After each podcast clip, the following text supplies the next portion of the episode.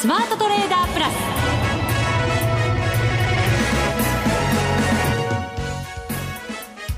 全国のリスナーの皆さんこんにちは。内田まさです。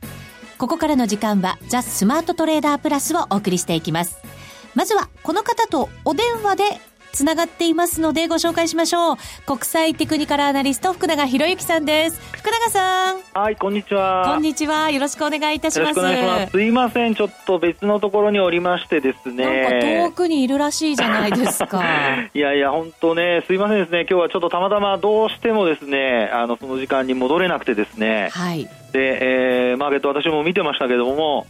本当にあのちょっと一時1万7000割れでしたかね。そうなんですよね。下げ幅が700円超えてましたから。はい、えー、ちょっとびっくりしましたね。そうですね。まああのね内田さんにも先週のねあの放送の中で。まあ、少しあの警戒はしておかないとっていう話をしましたけどもまだまだ慎重にって話してました、えー、そうなんですよね、えー、ただまあそれがあのー、ね、昨日の反発でちょっと期待していた方いらっしゃったかと思うんですけども、えー、まあ、それが、ね、ちょっと逆に働いてしまっていてですね。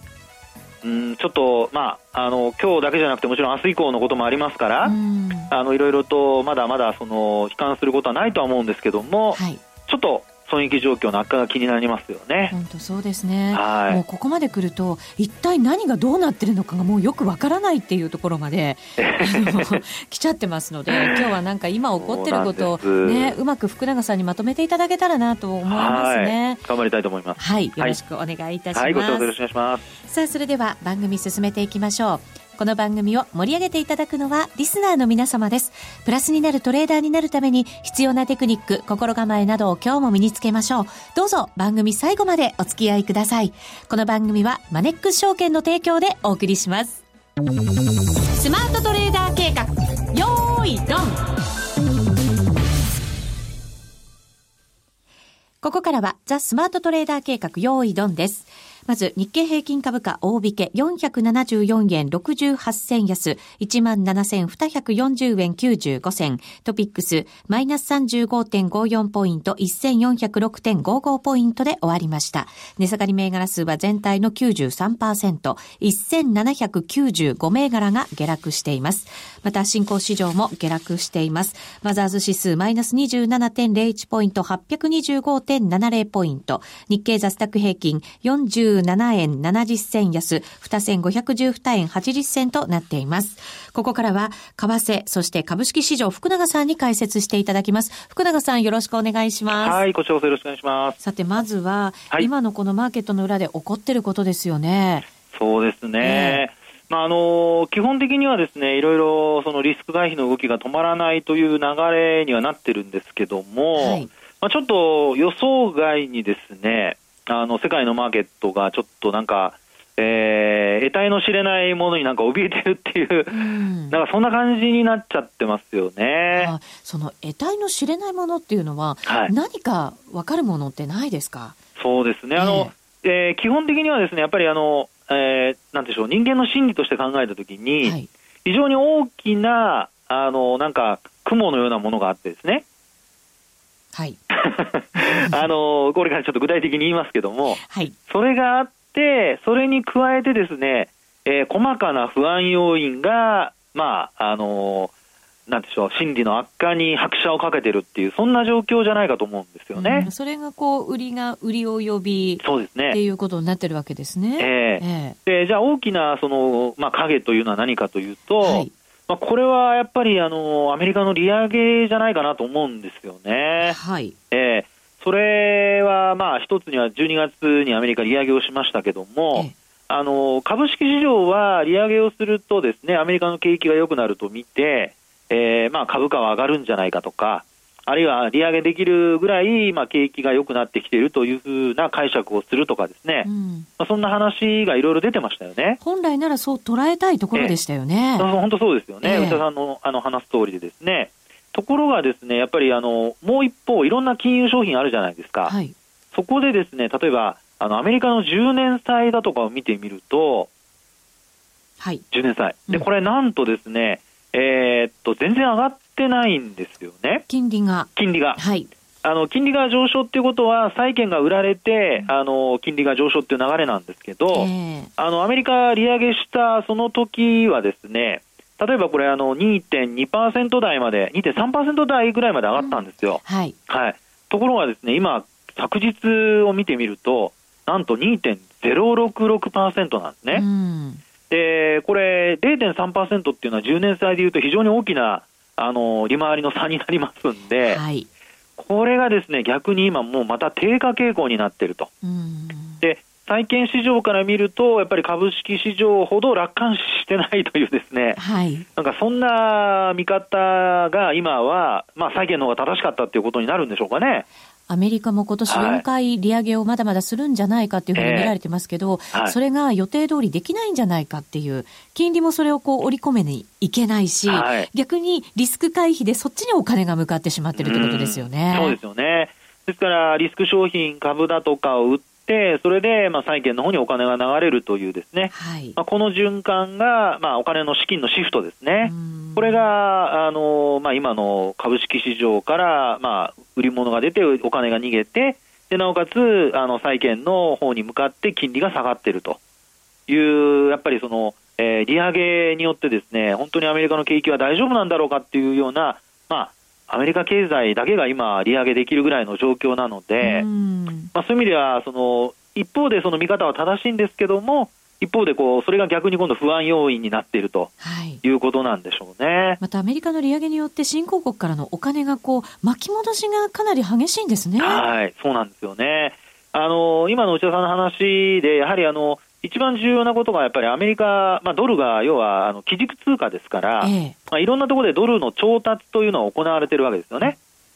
で、本来であれば、まあ、あのゼロ金利からあの0.25%っていうことであればですね、うん。低い金利で借りられるものの、こんなふうにあの10年債の利回りは低下しても、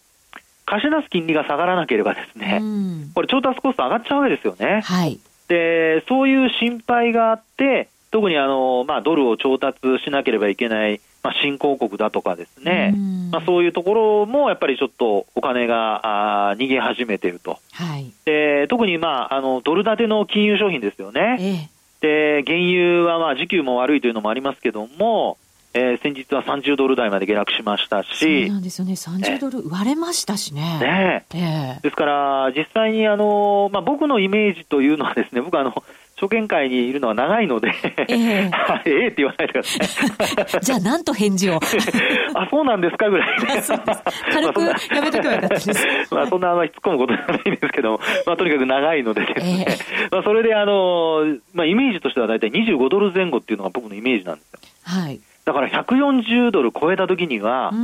まあ、これはちょっとっていうことで、僕いろんなところで一応、あの、ちょっとね、リーマンショックの前でしたけども、ええ、あの、まあ、ちょっと違和感がありますねって話はしてたんですよ、ね、行き過ぎてるんではないかと。えー、はいで、えーまあ、あの当時、いろんな解説がされましたけども、うん、今、結果的にその時給でいうとシェールガスだとかいろんなものが出てですね、で減産もなかなかこう合意できないというようなこともあって落ちてますけども、はい、やっぱ根本的にはやっぱりあの、えー、需要がやっぱりあの少ないってことでしょうかね。えー、ですからそういうこともやっぱりアメリカの景気に対するその見通し、あるいは利上げに対する見通しというところの、大きなその影のですね、やっぱり原因になってるっていうところがあるんじゃないかと思いますよね。アメリカの利上げがいろんなところにこう波及して、それが大きな不安感になってしまっている。うん、そうでしょうね、うん。オイルマネーなんかも実際になんかこの、はいこの今回の売りなんかは、そのオイルマネーが中心なんじゃないかっていう見方もありますよね。はいえー、そうですよね。あのー、まあ、これまでその海外からの資金っていうのは、あの原油価格が儲かって、え原油で儲かってですね、えー、でその資金を運用で、まあ、株に回すっていうのが、まあ、あの大きな流れだというふうに見られてましたけども、まあ、そこで内田さんの話にあったように、やはりあのもう原油がなかなかこう採算、えー、ギリギリになってきたと、うん、そうするとやっぱり今持ってる株をキャッシュに変えてっていう話に、まあ、なりならざるを得ないっていうところなんでしょうね。そうですね、えー今日はもう東京でも長期金利が一時0.190%なので、これ過去最低ですね。そうですね。ねあの、取引時間中ですと0.15ぐらいまで確か行ったことがあるんじゃないかと思うんですが、はい、その時は、あの、ちょうど、まあ、日銀が追加緩和やるかやらないかでですね、いろいろ、あの、話題になってた時だったんですよね。はい。で、その、その時は、えーまあ、日銀がですねこの銀行に貸し出すと銀行からあの借り入れを受けるときに、うん、あの金利を今出してますけども ECB が今やったようにですねあのまあ、マイナス金利まではいかないものの不利というんですけども、はい、その不利を撤廃するんじゃないかっていうところから一旦その確か0.19よりさらに売られて、うん、あごめんなさい買われてですね、うん、利回りが低下したっていうところがあったかと思うんですよね。はい、ですから、まあ、今本当そんな状況に近いところまで内田さんが指摘してくれましたように買われてるってことですよね。はい。これでもこっちがいいのかって感じがしますよね、この金利で。いや、本当そうですよね。で、あとですね、やっぱりあの、不安要素は他の、今度、細かいもので言えば、はい、もう皆さんよくご存知のように、あの、中国の、まあ、上海総合指数がなかなか冴えないとかですね。はい。えーそれからあと中国、元の切り下げですよね。これやっぱり相場、敏感に動きますよね、元の動きで。本当そうですよね。えー、ということで、やっぱりですね、中国株、上海総合指数の動きだとかが冴えないと、まあ、なかなかみんなあの強気になれないと。でも今日は一応あの、まあ、1.77%ぐらいですか、はい、上昇して終わってるんですよね。プラス1.73%から。73%ぐらいですかね。そうなんですよ。午後こう切り返したような動きでしたよね。はい、そうですよね。えー、で日経金株価も、まあ、言ってみればそれにこう同調するような形でですね、プラスに転じる、それからあともう一つは、先ほどのあのアメリカの長期金利の低下でドル円がこうやっぱり売られてますけども、ドルが売られてますけど、一方で今日あの日銀の黒田総裁が、ええ。ー、どうもあの講演をあの12時過ぎ頃されてたようでして、はい、はい。まあ、そこであのまたまたいつものようにと言ってはなんですけども、あのまあ、2%に向けて何でもやるとかですね、えー、えー、物価をね、あの2%に持っていくために何でもやるとか、あるいは、あのできることはもう何でも、えー、躊躇なくやるとかですね、はい、まあ、あの相変わらずの 発言ではあるんですけど、はい、それがその伝わってからドル円が反発したと。そうですね、ここでだから、円高の、まあ、これが抑止力になってくれ続ければいいんですけどね。ね。えーで結果的に、まあ、その後一旦あの117円の30銭台まで行くんですけど、ええ、まあ、あとはどうもあのヨーロッパ時間にこう移り変わるところでもう一気に買い戻しが進んでですね。そうなんですよね、今、118円近くまで来てますから、そうですよね、はい、これがちょっと落ち着きになってくれればいいんですけど。ね、ですので、まあ、そういう意味では今日あの日経平均株価がですね一時さっき内田さんの話にあったように、1万7000円を割って、1万6944円までありましたが、はいうんまあ、結果的には1万7240円で終えていると。そうですね。安値が1時37分に日経平均つけてますから、えー、まあ、為替と本当に連動しているような感じの動きですよね、時間帯でも。はい、えー、でただですね、これ、あのー、まあ、このね、番組をお聞きの方には昨年末からずっとお話してますけども、はい、まあ、あのー、株価の波の考え方、エリエット波動なんかで考えますと、うん、やっぱりこの9月29日の安値、うん、これ今日はあの、まあ、ギリギリのところで踏ん張って戻してはいるんですが、9月29日が1万6901円でしたね。ね。はい。あと33円というところまでいってますが、43円ですかね。43円です、はい、言ってますけども、まあ、ああの、先週お話しした時もやっぱり同じような状況で下落して、で、えー、まあ、あの、慎重に見た方がいいですよって話をしましたけど、はい、やっぱりその流れがちょっと続いてますので、あのリバウンドはもちろん短期的にはあるとは思うんですけども、えー、あのさっきお話したような大きな影ですね、それからあと小さな影、まあ、この内容というか、まあ、あの本質的な部分がやっぱりあの見えてこないと、やっぱり漠然としたその恐怖感が消えないことにはですね、まあ、なかなかちょっと戻しづらいっていうのはあるかと思うんですよね。戻りは鈍いというふうに考えた方がいいんですね。そうですね。ただ、これチャートで見ると、はい、今日下髭長い、まあ、もちろん陰線ではあるわけなんですけれど、はい、で終わってはいるんですよね。だから何かこう動きが少し変わってくれたっていいんじゃないのって思いたくなるような形なんですけど、ダメですか？いやいや、あの、ダメですか。私が聞いたことじゃないんでですね、なんとも言えませんけども、えー、ただ、あのやっぱり、あの、実は、えー、昨日の上昇までは良かったんですが、はい、やっぱり今日のスタートが、要はあの反落して終わったじゃないですか。はい。これがやっぱり良くなかったので、まあ、そういう意味ではやっぱり今日はマイナスで、陰線で終わっているもののですね、えー、下髭をつけて終わってますから、まあ、そういう意味ではここからやっぱり、あの明日はやっぱり、是が非でもですね、あの反発してスタートすると。で、できれば、まあ、あの、1万7500円以上を回復して終えるっていうのがですね、まあ、ちょっと理想的なというか、でなんで1万7500円かというと、はい、5日移動平均線の値が、まあ、あの今日の終値ベースですけども、うん、1万7528円なんですね。はい、でえー、安値は今日、まあ、あの1万6000円台までありますけど、うん、終値ベースで見ると1万7528円なので、はい、これを上回って終えるようですと、あの内田さんの話にあったように、今日下髭のところで買ってる人たちはですね、これ利益になるわけですよね。そうですね。えー、で明日が週末で金曜日になりますから、えー、明日の時点でそういったそのプラスで終えていると、まあ、翌週への期待もつながるということになりますので、まあ、明日は1円でもいいですから、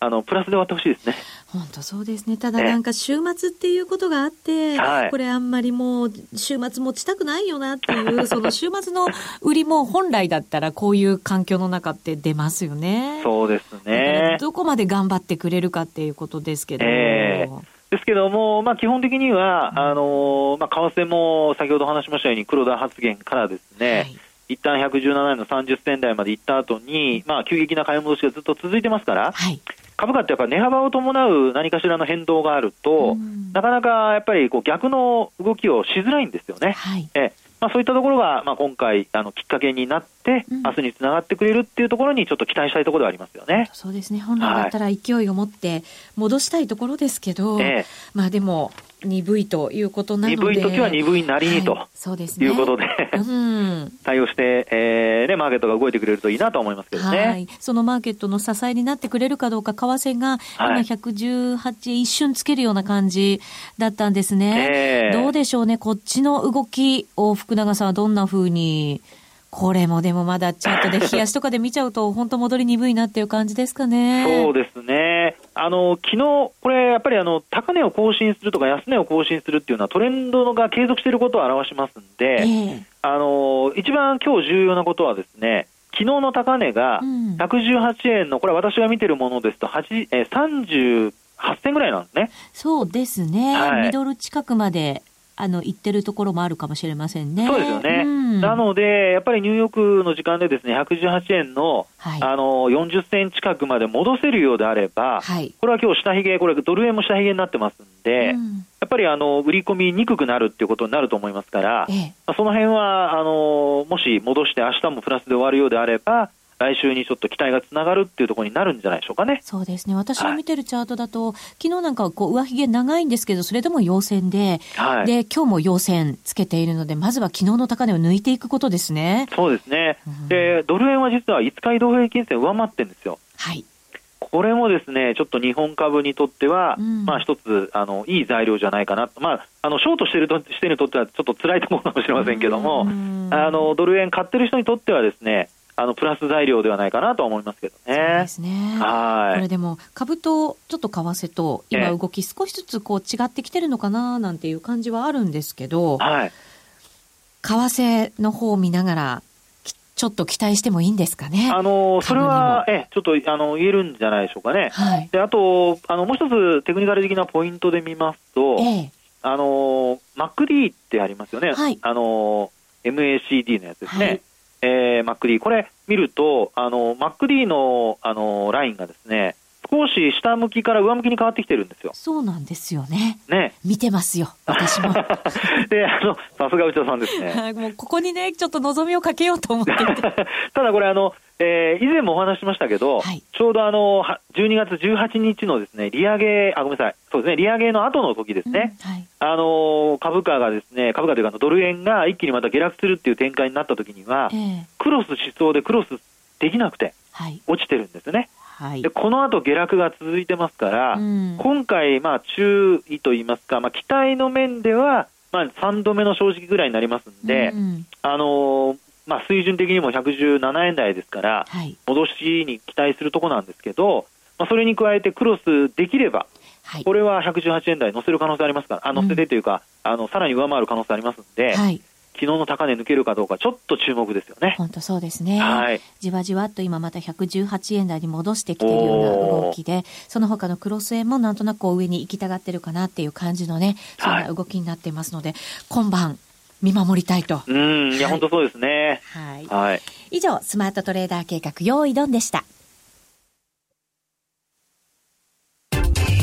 みんなで参加、今週のミッション。さあ、それでは続けてこのコーナー、今週のミッションのコーナーです。第22回 FX ダービー現在開催中です。福永さん。はい。波乱相場の中、3週間が経過しまして。いや、僕もね、これね、ダービーすごい結果楽しみにしてたんですよ。今手元にないのがすごく残念。なんか、あんまり見せたくない。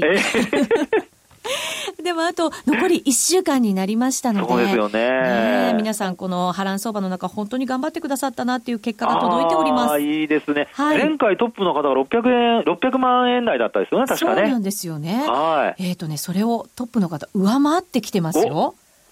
そうなんですよ。なので、まずランキングからご紹介していきたいと思います。はい、お願いします。はい。10位の方のですね、現在利益が400万近くなってきています。375万8550円というのが10位の方の利益です。はい。9113です。おめでとうございます。で、続けて、9位が417ジェイドさん。8位が2106年は良い年でありますようにさん。ずいぶん先の話ですけどね。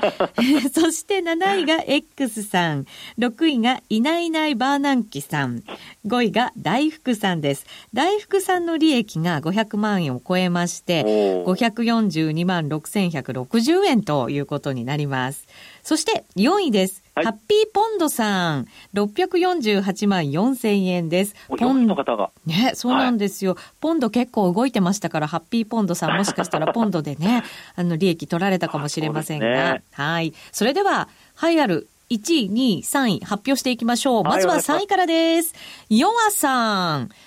659万円の利益です。パチパチパチはい。そして2位がマーティさん。700万円超えましたよ。775万円。そして1位がですね、はい。お名前の長い方、スーパーウルトラレボリューションハイパープレミアムジャパンスペシャル証券さん。いつから、これ初めてですね、この方。そうなんですよね。すごい名前が長い方なんですが、なんと1000万利益超えてきまして、えっ、と、1091万7913円叩き出したと。素晴らしい。ということでございます。期待答えてくれましたね。ね一気にこう、なんか出てきたって感じですね。本当そうなんですよね。スーパースター現るですかね。本当そうなんです。先週のですね、トップが、はい、えっ、ー、と、マーティさんだったんですけど、うん、670万でしたけど、はい、そのマーティさんが775万円で2位、はい、なんと先週よりも100万円以上伸ばしてるんですけど、それを上回る利益を。スーパーウルトラレボリューション以下省略さんが 叩き出したということになりますね。すごいですね。やっぱダービー面白いですね。そうですね。やっぱりこれだけボラティリティがあると、本当に3週間でこれだけ、だって利益1000万を投じてるわけですから、はい、それともう同額を超えた利益が出てるっていうことですからね。本当ですよね。はい。まあなかなかね、あの自分のお金でやるとなると勇気を持ってやるのはちょっと大変かもしれませんけど、はい。でも本当ダービーね、まだ参加してらっしゃらない方はぜひぜひこれ、今、本当にあのデモトレードするチャンスですもんね。そうですね。ね先週に比べると、ずいぶん参加者の人数もですね、はい、ぐんと増えて、本当に多くの方々が参加してくださってるんですね。すごい。はい。ただ、まだ1週間勝負あって、これだけボラティリティありますので、うん、ですね。はい。まだ多くの方に参加していただきたいなと思います。はい。はい。えー、番組のホームページからご応募いただけますので、ご参加いただきまして、残り1週間一緒に戦っていただけたらなと思います。ですね。はい。あと、すみません。順位他の2人抜けてませんか？はい。では、お伝えしておきましょう。まず、花子ちゃん。花子ちゃん。はい。先週からですね、利益を伸ばしてくれて、先週は45位のところで86万円の利益でしたが、はい、32位まで順位を上げてきました。利益がですね、今127万円ですね。コツコツ型ですね。はい、40万円ぐらい伸ばしてくれましたね。はい。そして私が、はい、えっ、ー、と、先週がですね、32位のところにいましたが、はい、29位になりました。やるじゃないですか、内田さん。ただしですね、私の場合は利益が伸びてるわけではなくてですね、そのままちょっと浮上しちゃったっていう自動的に。感じなので、ちょっと情けない感じもしますけど。いやいやいや、それも実力ですからね。いやいやいややっぱり皆さん、やっぱり、あの、へこんでいる時に内田さんはしっかり保ってたっていうことですよね。私、あの、実はですね、先週の終わりに申し上げたんですけれど、はい、ドル円ちょっとロングしちゃったんですよね。そうですね、ポジション持ってらっしゃる、ね、そうなんですよ。で、はい、それをなかなか切ることができずに今を迎えちゃってるので、ええ、早く118円台の半ばぐらいをですね、回復してほしいと思いながら、今チャートを食い入るように見つめてるっていう感じです、ね、じゃあ、内田さんにちょっと神風が吹いてるかもしれませんね。吹いてくれるといいですね。残り1週間、本当に。ね、株式市場も為替市場もちょっと流れ変わってほしいなと。ですね。ねまあ、ただ、あの、あの、まあ、先週のね、繰り返しじゃないですけども、はい、やっぱりあの、霧が晴れるまでは、あの、あまりね、あの、思い込んでポジションを大きくしすぎないように、はい、まあ、それはやっぱりあのね、こういうあのリスクが高い時の、あの、ボラティリティが高い時の鉄則ですので、はい、まあ、デモはいいと思いますけど、あの、そうじゃないところはね、ねしっかりとね、はい、コントロールしてほしいですよね。はい。FX ダービー1月22日金曜日の早朝まで開催しておりますのでご参加ください。これまでこんな FX はなかった。ついにマネックス証券から革新的な FX 取引プラットフォーム、トレーダブルがリリースされました。トレーダブルはデンマーク初の全く新しい FX。使いやすい操作性はもちろんのこと、豊富に用意されているアプリをトレーダブルにダウンロードすることで、お客様の思い通りのツールやサービスを使用できます。世界中の開発者が提供するアプリを使って自由自在にお客様の取引スタイルを実現。最低取引単位は1000通貨単位だから少額でもお取引が可能です。リスクが心配な初心者の方でも始めやすい。また、米ドル円やユーロ円などの主要通貨から高金利通貨の5ドル円や南アフリカランドまで豊富な13種類の通貨ペアを取り扱っています。講座解説のお申し込みはパソコンやスマートフォンからマネックス証券で検索。まずはトレーダブルの使い勝手を堪能してみてください。今すぐお申し込みを。トレーダブルのお取引に際しては、証券総合取引口座とトレーダブル口座の開設が必要です。FX 取引では元本損失、元本超過損が生じる恐れがあります。お取引の前には、当社ウェブサイトに記載の契約締結前交付書面などを必ずお読みください。マネックス証券株式会社金融商品取引業者関東財務局長金賞第165号。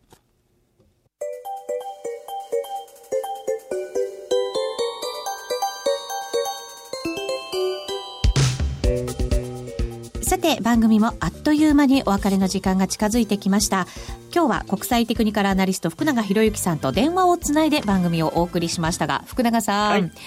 どうですか？ここからの株式市場の注意点、はい、ここを見といてくださいってところありますか？そうですね。あの今日結構売買高膨らみましたから、はい、まあ、そういう意味ではですねあのこのまま売買高増加傾向が続くようであれば、うん、やっぱりあのいわゆるセリングクライマックスじゃないですけども、はい、下髭つけること可能性もありますので、ええ、まあ、そういう意味であの空売りする人はやっぱ買い戻しのタイミングとか、うん、あるいはあの安値で売ってしまわないように、そこはやっぱりここからはちょっと要注意でしょうね。あなるほど、はい、セリングクリクライマックスっていうのは、やっぱり出来高を見ておけば、大体なんとなくこう分かったりするものなんですか？そうですね、出来高とそれからあと売買、あのまあ下髭とかこういう状況ですよね、はい、まあ、ただあの、3兆円にはまだ届いてませんから、はい、まあ、その辺がやっぱりちょっと不安材料といえば不安材料でしょうかね。うん。まだまだ慎重姿勢崩さずトレードしていただきたいですね。そうですね。戻してからでも十分間に合うというふうに考えて頑張ってほしいですね。はい、ここまでのお相手は福永博之と内田まさでお送りしました。それでは皆さんまた来週。ま、この番組はマネックス証券の提供でお送りしました。